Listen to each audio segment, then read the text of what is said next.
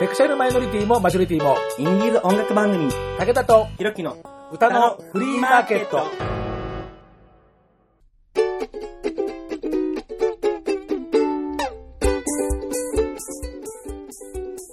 皆様こんにちは。ご機嫌いかがですか？草食系でも肉食系でもありません。トムグイ系男子武田聡です。 DJ ひろきです。武田とひろきの歌のフリーマーケットの2回目ということに、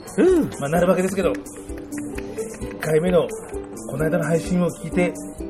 それなりに反響が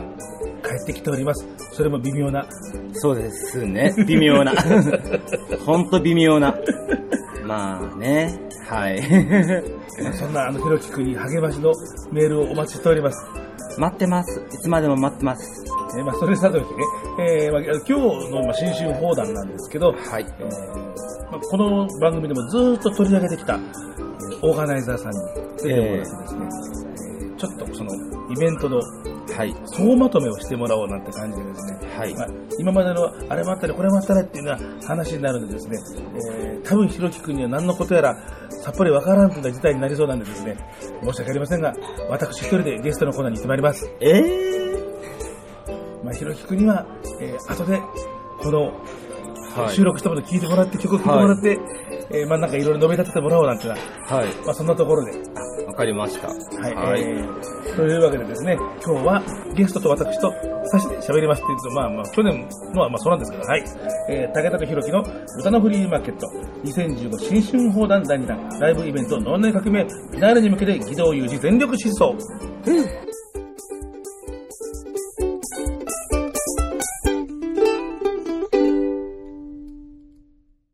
今日の特集、明けましておめでとうございます。おめでとうございます。本当に9年度中は年末ギリギリまでお世話になりまして、本当にお世話になりました。こちらこそこちらこそ、あんな機会を与えてもうくださいまして、本当にもうでも武田さんの評判良かったです。本当、だったらね、いいんですけどね、メガネ取った方がいいよとか言ってましたからね某お客さんから聞きましたけど、あんまりね言うと舞い上がっちゃいますからねずじ取りますからねというわけでですね、今日のお客様はこの方です。脳内革命事務局の義堂です。よろしくお願いします。番組でもちょこっと喋りましたけど、もう滑り込みみたいな感じで、12月30日年末、出演者の方からこんな年末にイベントやるなんて狂ってるっていうふうにですね、もう最大限の褒め言葉を、いや私も歌いました、私も歌いましたいや、なんで呼んだのよ、まず私を。ほら、武田さんが前からこの曲を作ってたっていうのは知ってたし、で詞も提供してるじゃないですか、そういえばでも歌ったの見たことないなと思って多分歌えるんだろうと思ってこう武田さんにチラッと振ってみたら、あっちゅう間に乗り気になってくれたんで、これは面白いといや一瞬絶句したけどね、ラマまでね、オファーを受けた時に、やっぱそういうのは鮮度が第一ですからね。物の勢いって大事かもね。その勢いでやれちゃうことって結構あったりしますからね。なんつうか、ある意味思い残すことがないようにっていうようなところで、ずっとこの番組でも紹介してきたライブイベント脳内革命が1月、2月とあと2回のイベントでおしまいっていう風な公式発表がブログでなされまして、なんだよまた。ちょっと説明させていただくと、もともと脳内革命っていうのが2011年の6月に初めてやってるんですね。お客も脳内革命。そうですね。3月に震災があって、その後のイベントっていうことで、本当は震災がなければもっとほんわかしたアコースティックイベントとかを考えてたんですよ。前にもちょっとその話していただきましたね。みんな仲良くみたいな感じだったんですけど、やっぱこう震災経て、そこから自分がやることが、何をやればいいんだろうっていう時に、やっぱそうじゃないなということで、あの時はどっちかっていうと、みんながこう戦おうとか頑張ろうとかいろんなことを言ってる、いろんな正しいことがぶつかってるみたいなような時代があったんで、それをまあ聞き取ろうっていうことで、その初めはもう異種格闘技戦とも言われましたけど、色が全く違うのをガチンコで絡ませてどうなるかっていうのが脳内革命の始まりだったんですよね。でそれからまあ、自分福島県出身なんで、はい、2回目からはこうじゃあもうもっと踏み込んでその被災地である福島県の、アーティストに出てもらおうということで、そこでこう海王丸が出てきて、そこで海王丸とこうつながって、そこからこう福島の音楽シーンにもいろいろ出入りできるようになって紹介してもらったおかげで、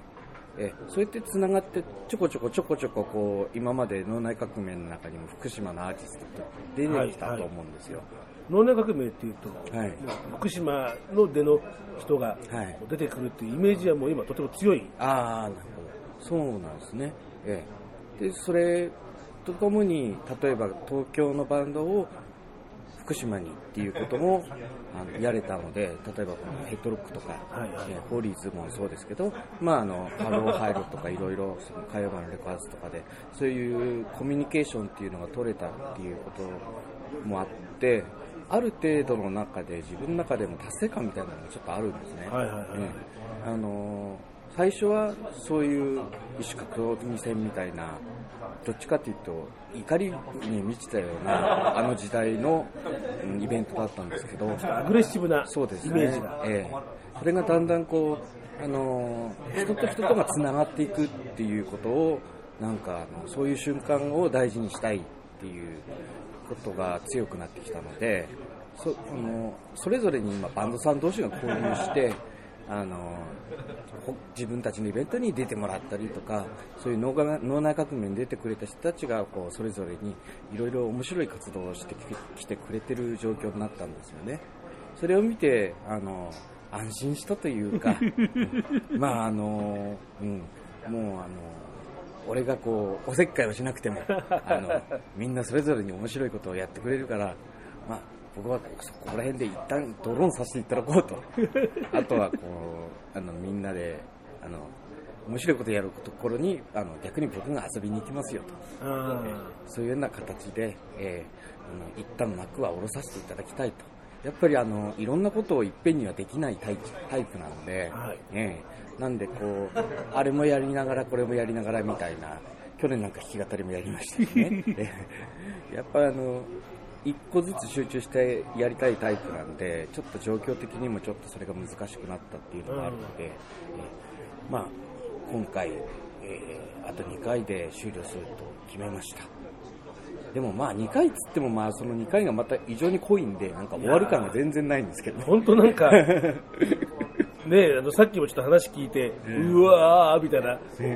本当にね、今日のタイトルの通りで全力疾走で、あ、そうですね、フィナーラまでも走り抜ける気だな、はい、この人はっていうのは、はい、すごくね、この出演者情報を聞いて、はい、ビンビンと、そうですね、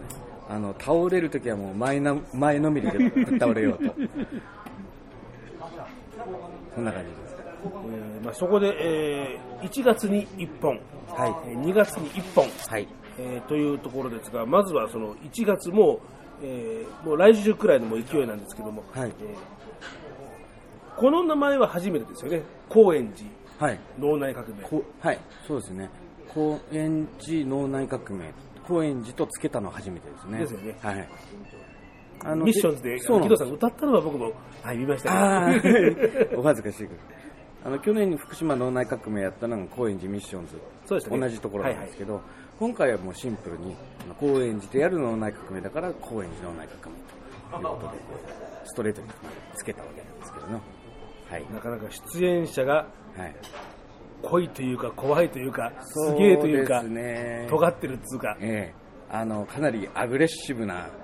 熱い人たちがこうどんどん出てくるっていうような感じはありますね。出演者名からしてこうなんかアンダーグラウンド感がプンプンしてくるのね。ああ、もう当たりですまあでもそんなね、そんなこともありつつ久々にですね、明大革命昔出てもらったんですけど、津軽三味線の羽生美沙夫さん、はいはい、彼女に出演していただくことになったので、彼女去年の津軽三味線の全国大会優勝してるんですよね。そういうことになったんですね。そうなんですよ。なのでそういうすごい箔をつけて今は結構いろいろ活躍されてるので、僕はこう友達、学生時代の友達付き合いでこうなんとか出てよと頼み込みしょうがねえな出てやるかと、そんな感じでこう新春オープニングアクトっていうことで津軽三味線の演奏をやってもらったりとか、そういう面白い仕掛けはしてますね。羽生さんはFNV での新宿の明大革命で、はい、もう相当至近距離で僕も拝見しましたけど、ね、いやかっこいいなって、あの時は本当にその、はい、覚えはすごくありますね、はい、そうですね。なかなかああいうちっちゃいところで見るのもなかなかない。 あとロックイベントで出るっていう自体もまあ珍しいかなというのもありますね。まあそうですね、うん、その他出演者情報なんぞ、はい、じゃあ一通り言ってきますね、はい。まず羽生美沙夫さんが新春スペシャルオープニングアクトということで、羽生美沙夫さんで、幕がアクト、全国大会の優勝者がいきなりオープニングアクトでなんと贅沢な使い方を、はい。でその他の、バンドですね、まずこれが初めてなんですけど、レベル1エクスカリバーというこれは福島のバンドになります、はい。で次が、人妻肉包丁稽古ちょっと自分で読んでてちょっと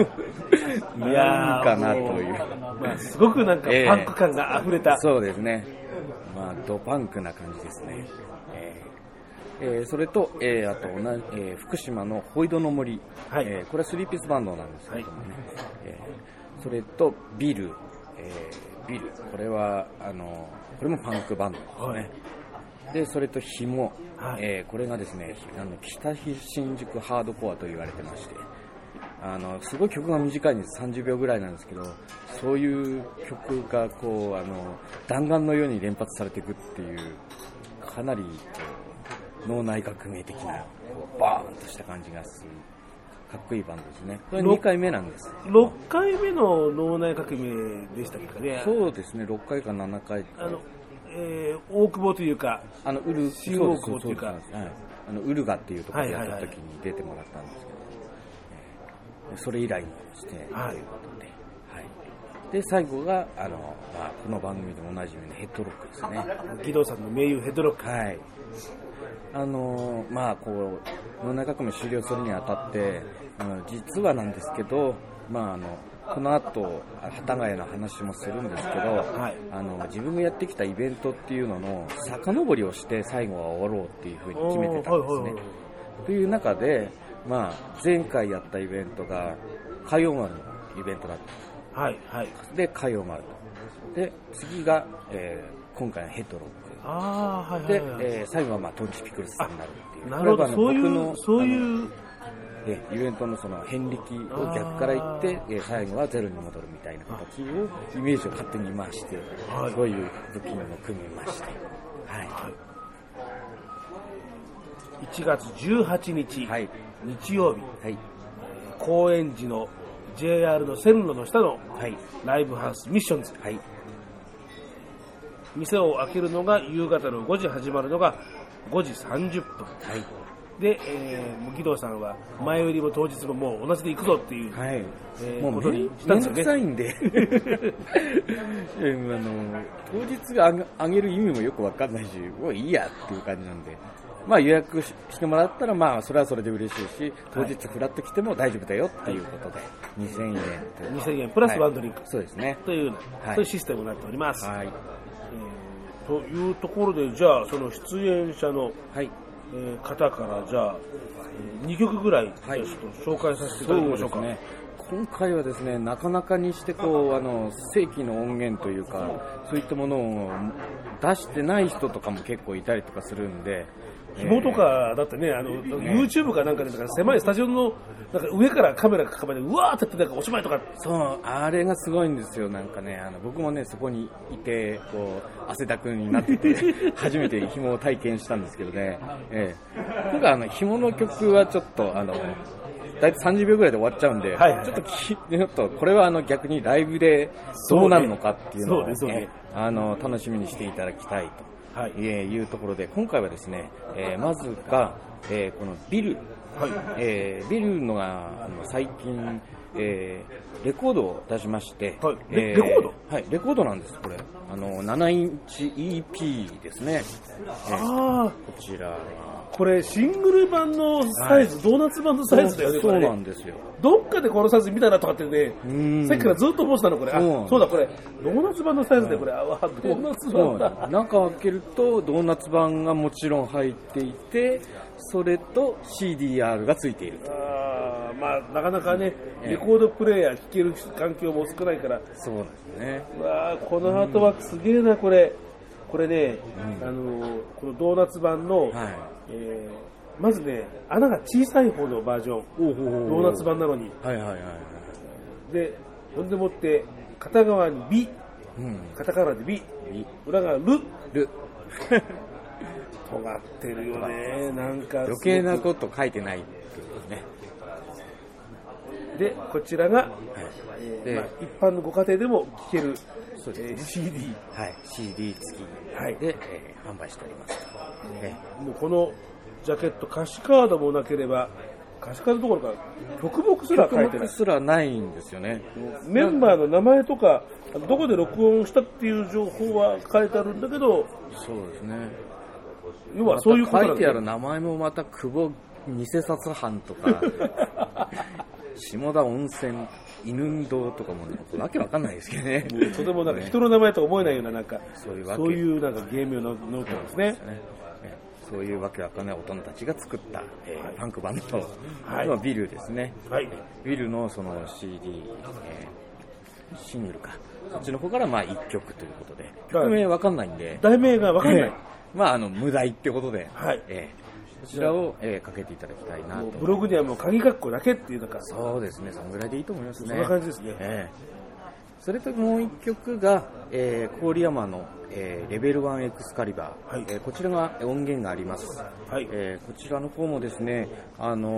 プレスして、結構かなり評判が良くて、もう売れちゃってもうないんですよね。ソールドアウト。ソールドアウトなんですよ。完売。で、まだ再発もしてないみたいで、再発されいずれはされるんじゃないかなとは思うんですけどもね。その、アルバム、レベル1エクスカリバーの中から、2色という曲ですね。こちらの方をお願いしたいと思います。このレベル1エクスカリバーのこの CD もすごい、ジャケットのアートワークが、いい紙使って、この紙質とかその色とか、そうですね、それから印刷の色とかイラストとかっていうのはもう一つ一つかっこいいのね。そうですね。多分紙質とかにもこだわった紙ジャケなんですよね。もう間違いなくその意図ははっきりもう見て取れますね、これね。彼らはもうまだ20代中盤ぐらいですごい若いんですね。若いんだ。すごい若いバンドなんですけどね、結構この自分たちのそのオリジナルっていうか独創的な感じっていうのがもうジャケットとかにも出てるし、音にももちろん出てるし、なかなか今郡山のバンドっていうのはこのレベル1エクスカリバーと、あとレッドテンプルっていうバンドがいるんですけど、こちらはまた去年アンマちゃんで有名になった大友義秀さんですね。その方とも今度共演でアルバムを出したりとか、そういうそのオルタナティブ的な音楽の今ムーブメントみたいなのが郡山はちょっと起きてまして、ちょっと面白いことになって。そうなんです。いろいろね、ジョジョ広重さんとかね、ノイズ系とかもどんどん来たりとか、ドラビデオさんとか、そういう中でいろんなその来たアーティストをこう迎え入れるっていうところが、このレッドテンプルとレベル1エクスカリバーっていう二大巨頭っていうような感じになるので、ではその2曲を聴いていただきます。先に聴いていただくのがビルの題名が分かんない曲、続いてレベル1エクスカリバーの2色、2曲続けて聴いていただきます。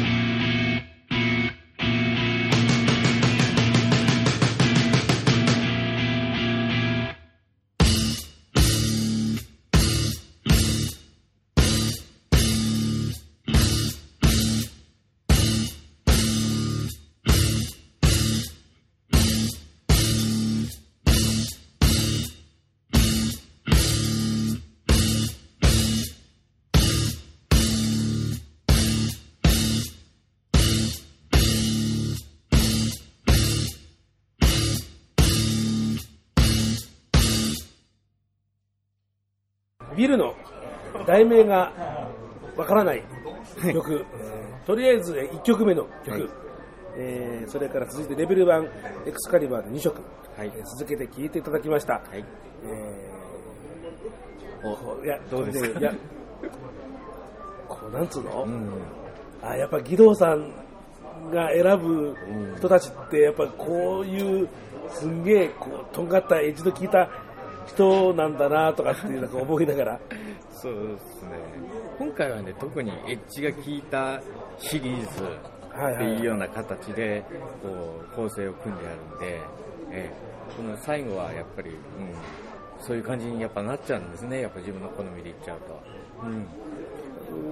このレベル1エクスカリバーの方が歌詞カードもあって、はいはい、出してみたらもう絶句したうわーっと思って、なんかもう、うん、なんかすごいやっぱりそのビジュアルっていうかアートワークをものすごく気配ってる人たちなんだなとかって、うん、ビルのジャケットもそうだし、うん、なんかすごくなんかアート性の高いものをなんか感じますね、なんかすごく、うん、すごいだからこういう音っていうのは結構そのただ激しいだけじゃなくて、クリエイティブとしてその作ってるっていうような感じがすごいするんで、そういうところも含めて僕は好きなんですよね。結構パンクとかハードコアとかいうと乱暴なみたいな、なんかそういうイメージってあると思うんですけど、いやなんかもうそういうことだけじゃなくていろいろとこうやっぱり想像してクリエイトしてやってる面白いバンドがいるよってことをなんか今回は特に見てもらいたいなと思って、はい、いろんなところになんかトリック仕掛けられてる感じなんですかね。そうですね、落とし穴がいろんなところにあるんで、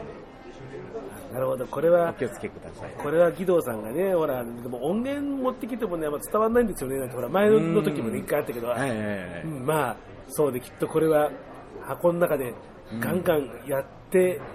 こうなんぼっていう部分ってきっとこれはあるよなとかって思いながらね、はい、もう今回はマジでもう全部もうとにかくもうライブ見てくれや分かるからみたいな感じの本当にライブをメインにしたイベントになってるんで、ぜひぜひ見てほしいですね。結構ニヤニヤしながら聞いてしまいました、うん、本当もう好き勝手やって、本当一番最後は でかい箱は好き勝手やろうと思って選んだらやっぱこういうメンツになったっていうのはやっぱ俺こうやっぱり好きなんだねこういうのがっていうのはねちょっと思いましたね。なんかミッションズらしいよね、なんか、うん、そうですね、最近ミッションズのパンクハードコアとかそこら辺が結構すごい充実してて、もういつも打ち上げ、他のバンドの打ち上げとかに僕誘われるんですけど、その後でなんか最後みんないなくなっても俺だけ飲んでて次の日朝路上にみたいな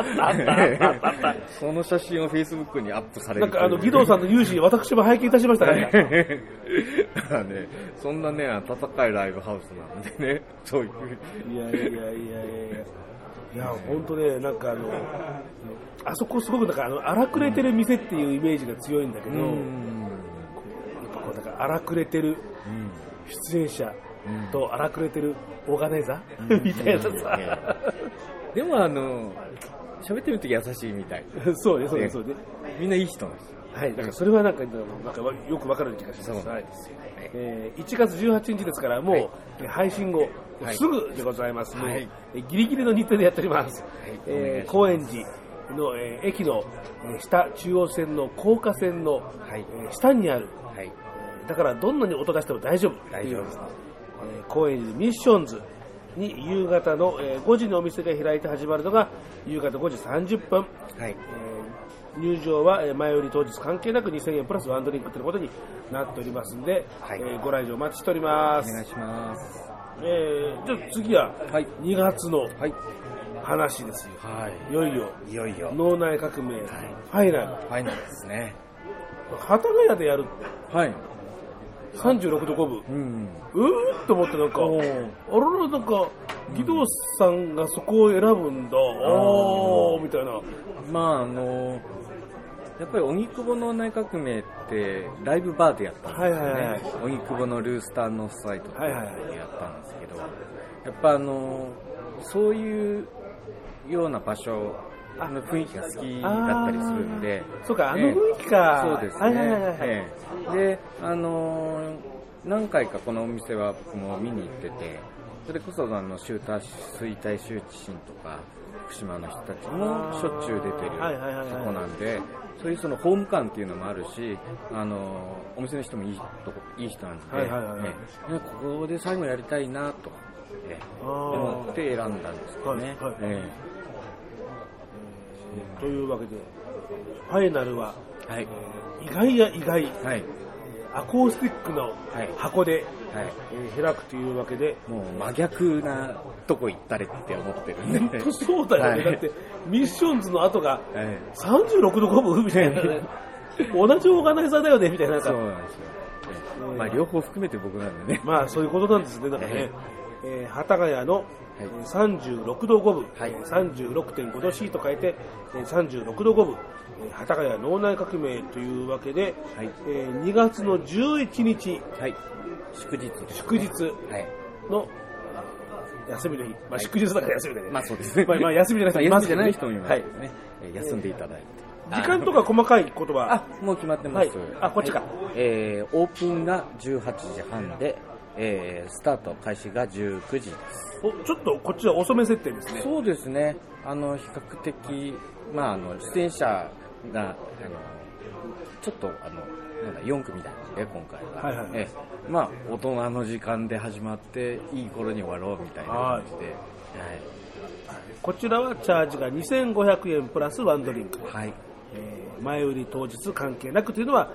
ミチョンズの場合と同じでございます。同じです、ただライブバーなんで、ある程度そのライブハウスよりはちょっとキャパが小さくなっちゃうので、一応定員40名というのはしてますので、というわけで、では、こちらのいよいよ脳内革命、ファイナルフィナーレになる幡ヶ谷脳内革命のでは4組のそうそうたる出演者のご紹介をお願いいたします。ではですね、脳内革命って最初に始まった時から、もうその前からですね、5月南公会堂で初めて自分で自主企画やった時から、もうずっとお世話になりっぱなしの、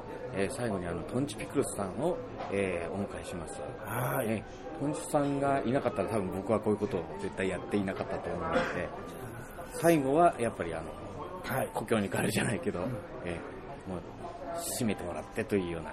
形で、義堂さんといえばトンチピクルスダブルですからねまあ間違いないですね追っかけって言われたことありましたけど、荻窪脳内革命のトンチピクルスさんのパフォーマンス、僕の見た中ではもう一番ぶっ飛んでたな気がする。あれはすごかったですね。あれの再来がなるのか、もしくはもっととんでもないことになる。それはまあちょっと当日蓋を開けてみないとわからないという、そういうハラハラドキドキも魅力ですね。で次に、紹介しますのが、直之さんっていうスタンダップコメディアンピン芸人ですね。この方はもう本当ね、お酒飲みながらこうちょっとこうフラッとしながらこうなんかボソッと言うみたいな感じのスタイルなんですけど、これがまたなんかもうすごいもう不思議な感じの笑いが出ちゃう、なかなかこうファンも多い人なんですよね。R1 グランプリも2011年の決勝まで行ってる、かなりのベテランさんなんですけどね。ベテランさんで実力者、です。ガンガン実力者ですね。トンチピクルスさんと下北沢のレディでツーマンやった時に、あの時は多分僕も義堂さんも一緒にいたんですよね。そうですね。いやもうね、おかしくてそうなんですよ。激突してましたよね。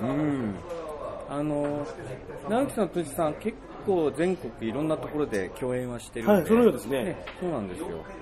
僕も他のところでも見たことあるし、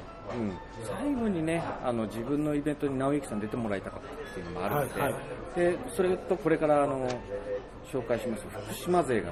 いるので、これから福島にまたつながるといいなっていう、そういう出会いも期待も込めてっていう形で今回オファーさせていただいたような感じですね。はい。はい、で、その次がですね、福島県福島市からの、衰退周知市ですね。あ、はい。はい。はい、衰退周知市さん。はい。こちらはもううちはこれで3回目ですかね、出演していただいて。そうですね。去年の福島脳内革命も出ていただいて、福島市の福島で大人気の、本人大人気とか言うとちょっとって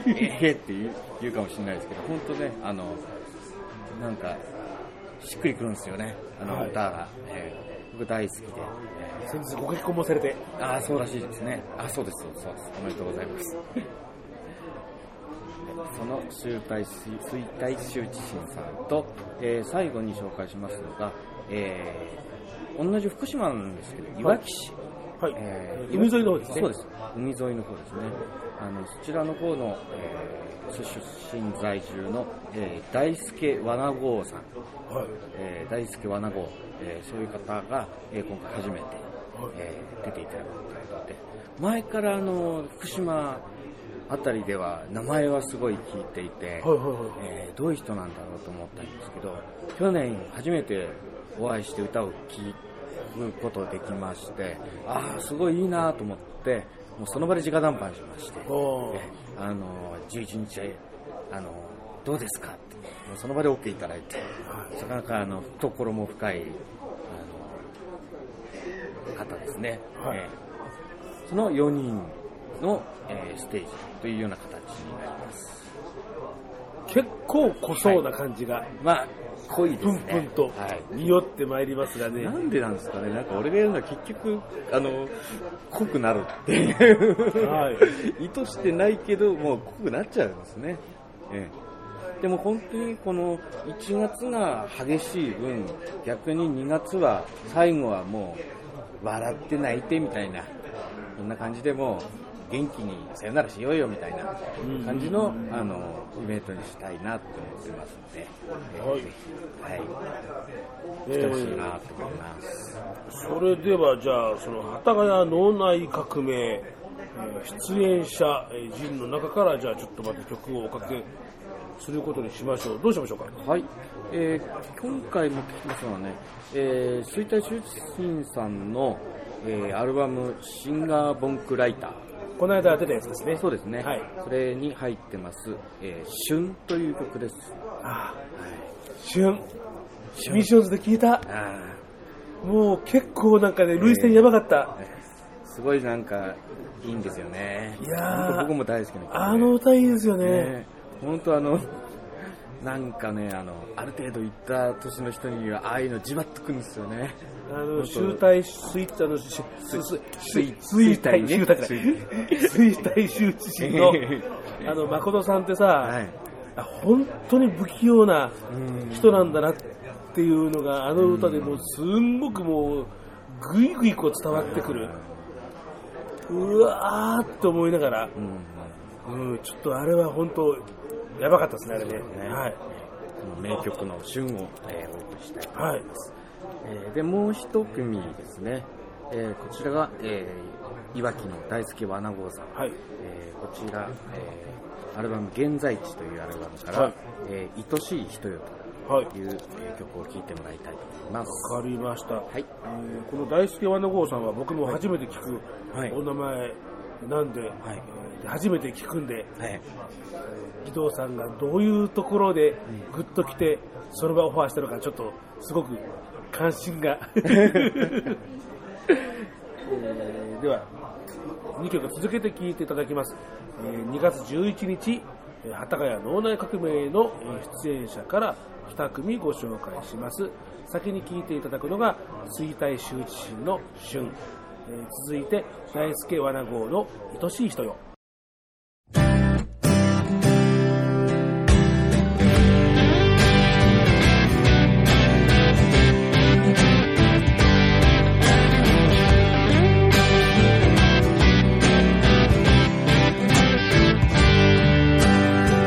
明け方4号線付きでバス通りはカラスで大渋滞、昨晩の残飯食い散らかして車で近づいてもなかなか避けない、さくらんぼ畑に向かう途中、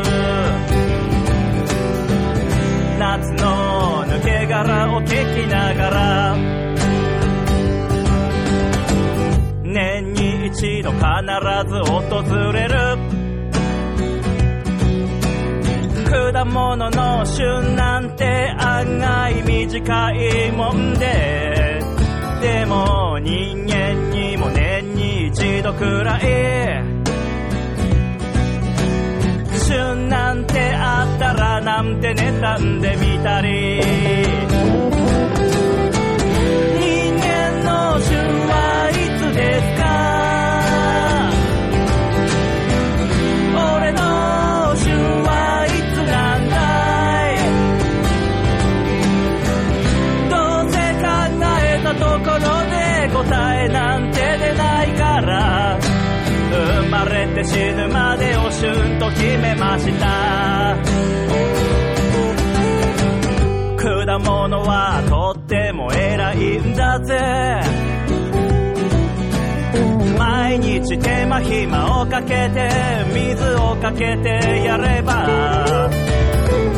ある一定のいやそれ以上の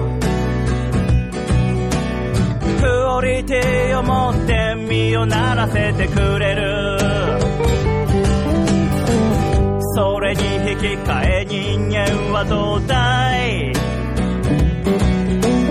手間暇かけて金かけて愛情注いでもなおボンクラが出来上がるなんてのザラで、プラスヘタレチキン解消なし、人間のクズはどこですか、人間のクズは誰なんだい、人間のクズじゃなくて人間がクズって言ったらなんだか少し笑えてきたな、えこえこ騒いでんなら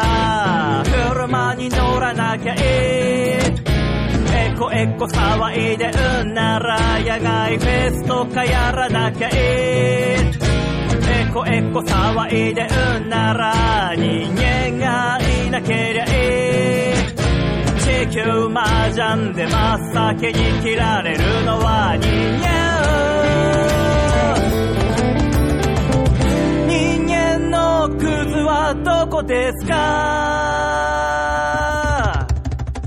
人間のクズは誰なんだい、クズならばクズなりに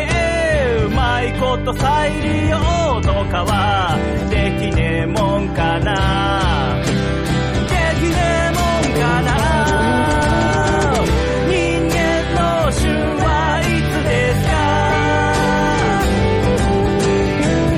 か、俺の旬はいつなんだい、どうせ考えたところで答えなんて出ないから、生まれて死ぬまでを旬と決めました。今が俺の旬だと決めました。今日が俺のピークと決めました。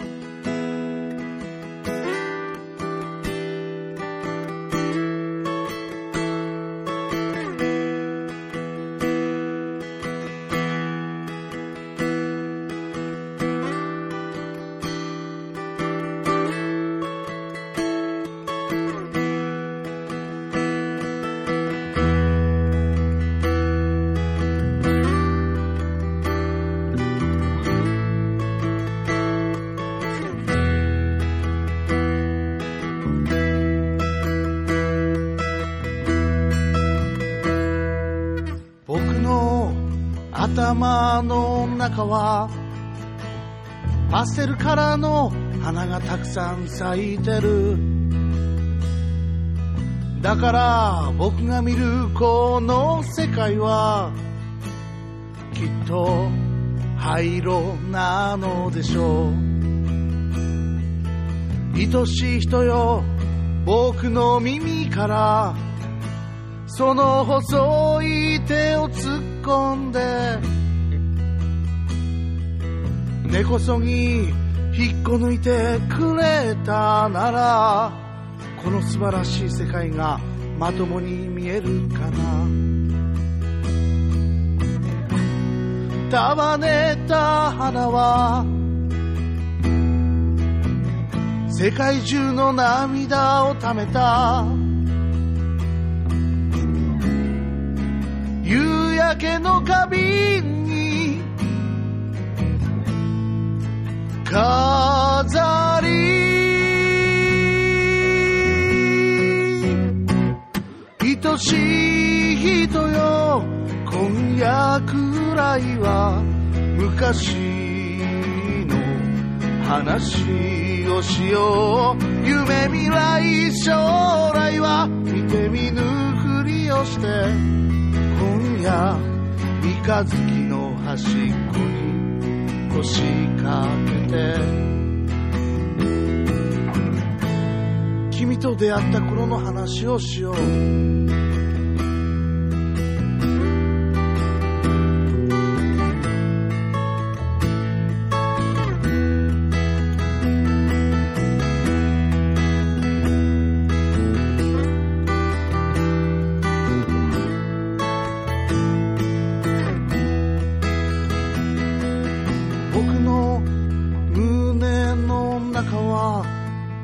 タバコの煙と不安で汚れている。だから僕が吐き出すため息はこんなに深いのでしょう。愛しい人よ、僕の口からその細い手を突っ込んで、たわしでゴシゴシ磨いてくれたら、世界を救う歌でも溢れ出すかな。でもそんな歌は駅前の中華屋の前のポリバケツに閉じ込めて、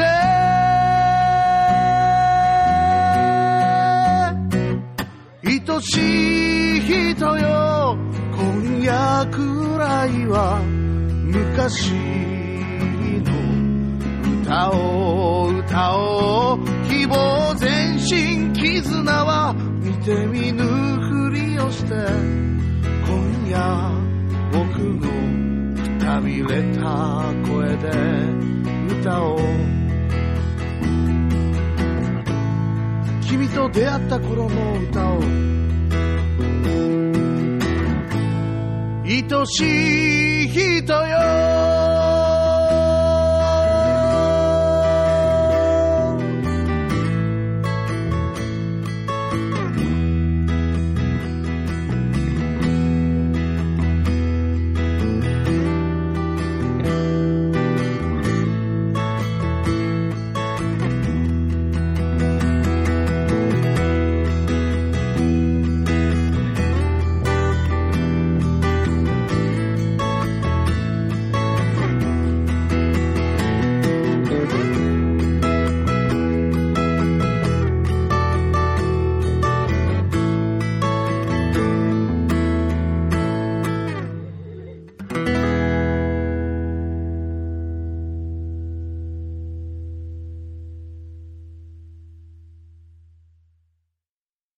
衰退羞恥心の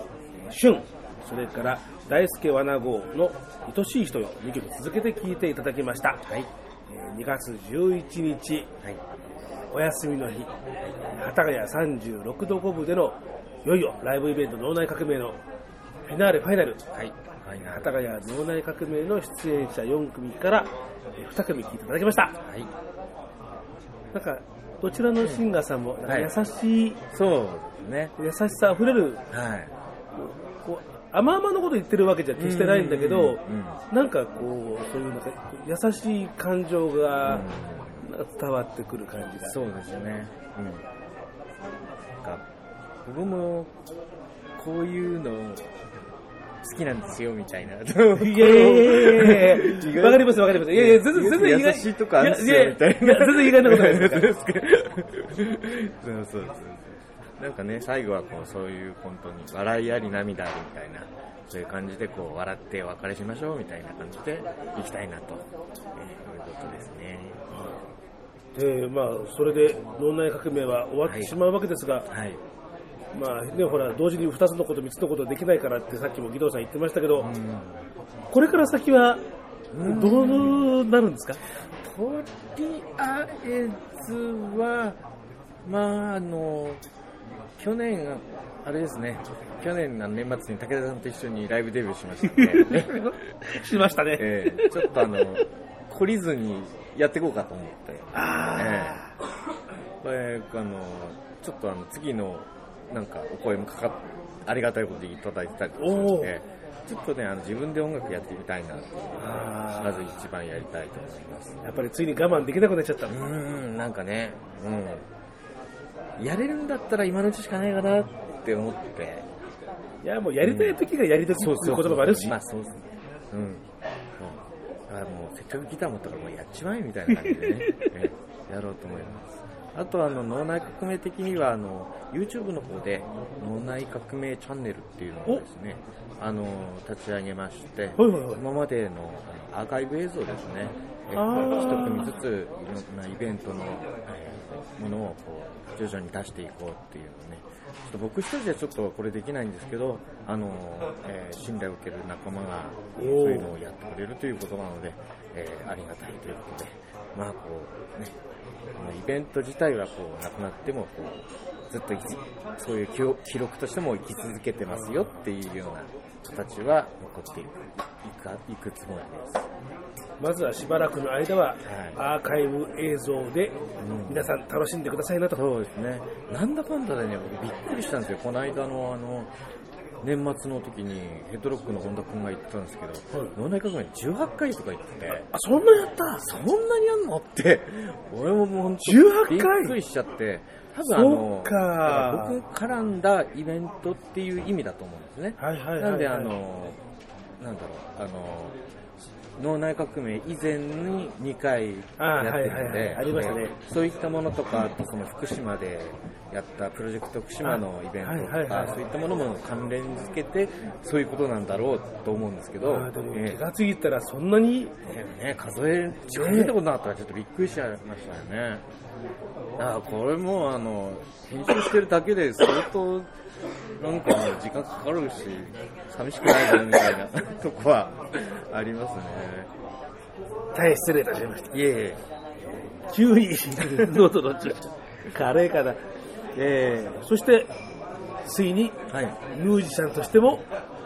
指導をし始める義堂裕二、ミュージシャンたちは恐れ多いあれですけどね、まあちょっとまあ歌いたいなってね、まあ生温かく見ていただけると幸いでございます。やりたいことを好き放題やる、不良中年2人的な感じで、今年も、まあどこを行ってもなんか脳内革命のライブイベント終わっても、きっとやりたい放題な一年になりそうな予感はいたします三つ子の魂100まででしたそうですね、そんな感じだと思います。はい、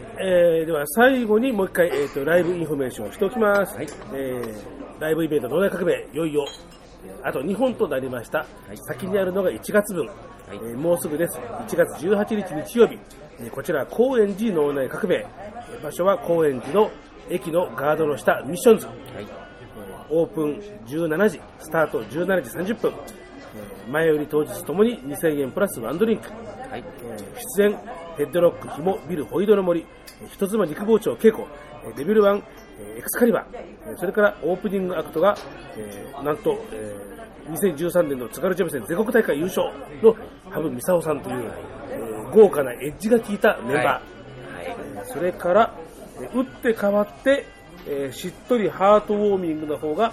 2月11日いよいよファイナル、はい、フィナーレになります幡ヶ谷脳内革命で、その2月11日、祝日です、はい、場所は幡ヶ谷の36度5分 36.5 度 C と書いて36度5分オープンが18時30分夕方6時30分始まるのが19時夜の7時です、はい、こちらは前売り当日ともに2500円プラスワンドリンクこちらの出演は、トンチピクルスさんそれから、スタンドアップコメディアンの直之さんそれから福島から、集大出身衰退あ、今また言った集大じゃない衰退です学習できない私衰退周知の、誠さん、はいそれから、大輔和名子、いわきから参戦というようなことに、なっていますので、はい、当日でも全然予約なしでも大丈夫でございます。そうですね。ただまあちょっと才能だからこれどうなのかな呼べないんですよね。できれば特に幡ヶ谷の方が予約してもらった方が確実かなとは思います。席40ですからね。そうなんですよね。まあ、当日ガラガラだったらそれ問題ないですけどね、まあ、特に幡ヶ谷の方は、まあ、事前の申し込みがあるとオーガナイザーとしては嬉しいぞとそうですねその方が嬉しいですねはい、はいそんな感じでございますので、はい、ご来場お待ちしておりますお願いします今日のお客様はこの方でしたはい、脳内革命事務局から、義堂雄二でした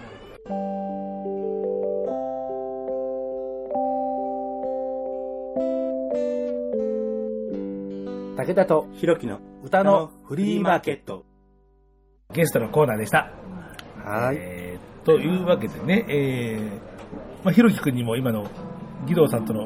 やりとりトーク、はい、それから今日の曲は、まあ、聞いてもらったのですけども、はい、なんかひろきくんとしてはなんか引っかかった人とかっていた？そうですね1から4そう曲聴いたんですが今そうで1から4、はい、そうもう全部いい曲ばかりで何とも言えないんですが一番歌詞が突き刺さったっていうのはやっぱ衰退羞恥心の旬ですかねやっぱそこに引っかかるのねはいやっぱ詩ですよ詩ですよねはいこれほど突き刺さる詩はなかなかないですよまあなんと言いましょうかですね、はい、人間のクズな人からするとですね、これは突き刺さるなと突き刺さりますね、まあ、あなたも私もクズ売りですから、はい、僕クズじゃないですよそれは武田さんだけです、僕は違います成人派です、ピアですこの文脈でまあいいや、はいはいはい、でもまあ、僕もねまあ、さっきも確か言ったと思うんだけどその義堂さんとライブで聞いてねうわーもう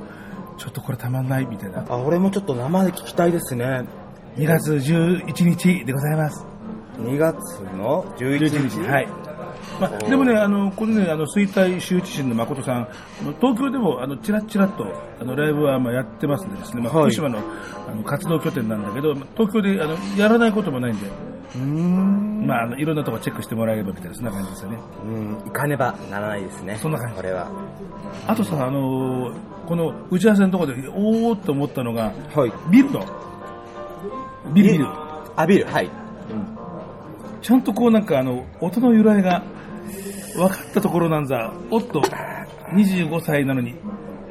そうですねやっぱちゃんと聞いてるのでこの人みたいなはいビルさんの題名なしですか題名がねはい題名なし題名なしっていう題名じゃなくてもう題名自体をつけてないあそうなんですかだからジャケットに何にも書いてないわけよ、はい、勘違いしちゃいましたそうなんですかそうそのビルさんの曲ですがすごかったですねザ・スターリンですよザ・スターリンっていう風になんかね、はい、言ったらなんかあーなんて感じでなんか結構聞いたりなんかするの？あ、聞きますね。基本的にコアな曲とか、はい、エモーショナルな曲って好きなんで、はい、ザ・スターリンも手を出してます手を出してます、はい、いろんなところにちょいちょい大好きなんですよ。いや、そうするとじゃああれよ、高円寺脳内革命は間違いなく楽しめると思うよ。あ、本当ですか。はい、今度の日曜日、ぜひ来ます。ネクストの日曜日、はいよかったらね、はい、来てくださいまし。はい、はい、来ます来ます、というわけでですね、まあ、そんなわけで義堂さんとのコーナーでした。次回は、来週の日曜日の18に配信するか、その次の1月25に配信するか、まあどっちかでやります、うん、1週間もしくは2週間後、はい、はい、2人で収録をしてまいりました。はい、お客様はこの方です。始まりもきっとあるのもそうさ。この番組では散々去年お世話になりましたオトフリック、そしてもう一人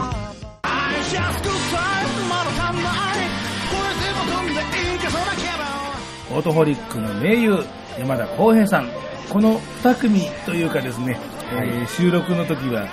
オートホリックの井出君が急になんかインフルエンザかなんかでね、そうですね、ダウンしちゃいましたね大変でしたね。オートホリックの小林敦史君と山田光平さん、はい、私たちという、あ、そうですね、はい、そこで4人で喋ってまいりました、うん、そう、だらだらとねはい、はい、というわけで武田と弘樹の歌のフリーマーケット、この番組ではリスナーの皆さん方からのリクエスト、それからお便り、それからお叱りの手紙、はい、じゃんじゃんお待ちしております。宛先は番組ブログにも書いてありますが、さとし武田@hotmail.com、 手話 SHI とヘボン式ローマ字です。それからいろんなソーシャルネットワークサービスもやっております、Twitter、Facebook、Mixi、武田さとしの名前で検索をすると、ひらがなで武田さとしで検索していただくと、まあ、それなりに引っかかると思いますので、DM とか、いろんなメッセージツールとかを使って、お便り、もろもろお寄せいただければというふうに思います。そうですね。はい。はい。だいぶ広く目がうつろになっています。もう死んでますね。夜勤明けなんでですね。はい。もうこのまんま、永遠の眠りについてしまうばかり。そうです。はい。本当は冬眠したいんですけど、もうそろそろ永眠にちょっと近づいてる感じですね。いや永眠されちゃ困るんでね。はい。その極楽浄土行きたいです。地獄は嫌ですよ。このまんまだとなんか地獄に行くのなんかね。嫌です。ほぼ確定みたいな感じがね。嫌です。まあそんなときでパーソナリティは武田聡と DJ ひろき。寝るんじゃない。ああ、ごめんなさい。というわけで眠いです。では次回の配信をお楽しみに。